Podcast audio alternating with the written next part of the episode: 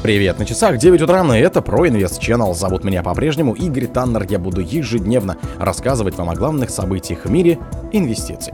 Суд заочно арестовал адвокатов Навального Ольгу Михайлову и Александра Федулова. В Яндексе предупредили о новой волне спама мошенников. Госдуму внесли законопроект о запрете размещать рекламу у иноагентов. Страховщики начали ужесточать условия после пожара на складе Wildberries.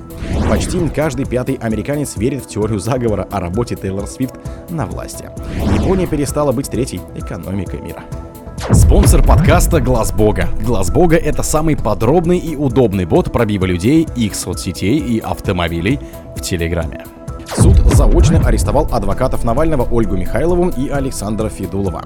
Басманный суд Москвы заочно арестовал адвокатов политика Алексея Навального, включен Росфинмониторингом в спиц лиц, причастных к экстремизму и терроризму. Ольгу Михайлову и Александра Федулова сообщает пресс-служба судов общей юрисдикции Москвы в телеграм-канале. Юристам предъявлены обвинения по части 2 статьи 282.1 УК «Участие в экстремистском сообществе». Им избрали меру пресечения в виде заключения под стражу на два месяца с момента экстрадиции в Россию либо с момента задержания.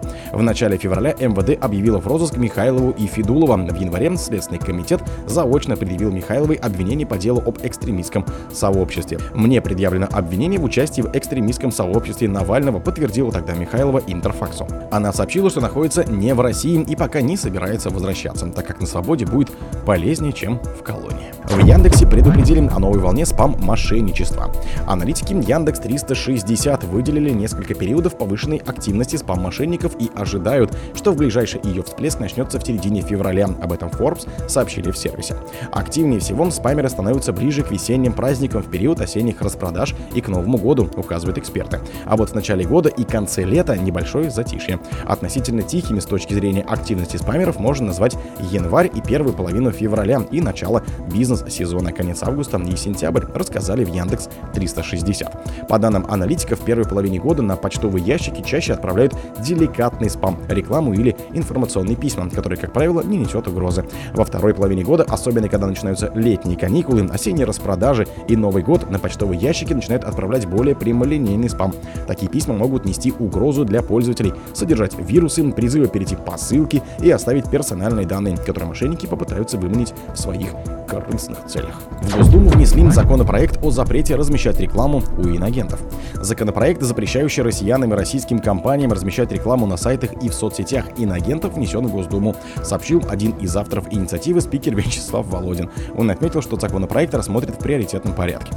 Володин анонсировал внесение в законопроекта 10 февраля. Спикер тогда заявил, что в Госдуму поступают многочисленные обращения с вопросом, почему на интернет-ресурсах инагентов до сих пор размещается реклама российских компаний. Депутат Депутаты считают необходимым лишить иностранных агентов всех источников дохода в нашей стране, сказал он.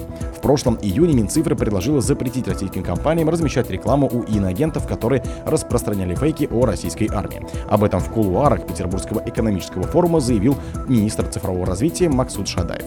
Кроме того, ведомство предложило переводить отчисления от видео и музыкальных платформ, а также приложений для электронных книг, которые получают такие иноагенты, на спецсчета, где эти средства будут замораживаться. Страховщики начали ужесточать условия после пожара на складе Wildberries.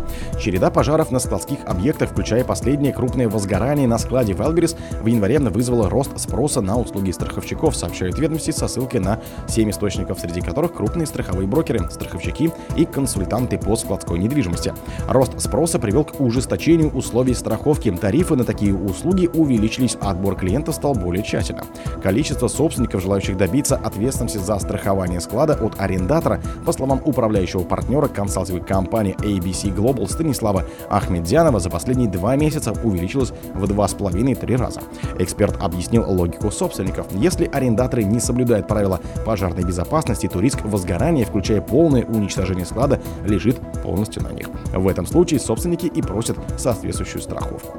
Почти каждый пятый американец верит в теорию заговора о работе Тейлор Свифт на власти. Почти каждый пятый американец верит в теорию заговора, согласно которой певица Тейлор Свифт в тайне работает на правительство и влияет на общественность, чтобы президент США Джо Байден победил на выборах в ноябре 24-го. Об этом сообщает газета The Wall Street Journal со ссылкой на результаты опроса, проведенного университетом Монмута. Эта теория распространилась в январе после того, как Говоря о популярности певицы, билеты на ее стадионные концерты распродаются в течение нескольких десятков минут. Ведущий телеканала Fox News Джесси Уотер заявил, что Свифт может работать на Пентагон и назвал ее активом НАТО. Идея стала настолько популярна в соцсетях, что пресс-секретарю Пентагона Сабрине Сингх даже пришлось публично опровергнуть слова журналиста. На распространение теории повлиял и тот факт, что Свифт поддержала Байдена в предвыборной кампании 2020 года и призвала американцев регистрироваться для голосования. Япония перестала быть третьей крупнейшей экономикой мира. Из-за слабых показателей Япония перестала быть третьей крупнейшей экономикой мира. Это место она уступила Германии, пишет Bloomberg. Лидерством удерживает США, на втором месте Китай.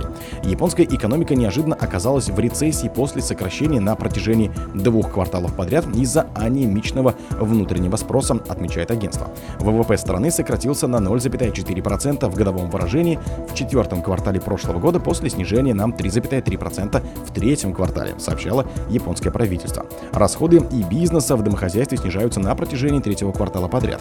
Расходы домохозяйств снизились на 2,5% в декабре по сравнению с годом ранее, поскольку заработная плата растет более слабыми темпами, чем инфляция. Деловые расходы также снизились на 0,1% в последнем квартале. Большинство аналитиков прогнозировали, что Банк Японии до апреля повысит ключевую ставку впервые с 2007 года. Однако из-за слабых экономических показателей регулятору будет сложнее принять это решение, отмечает Bloomberg.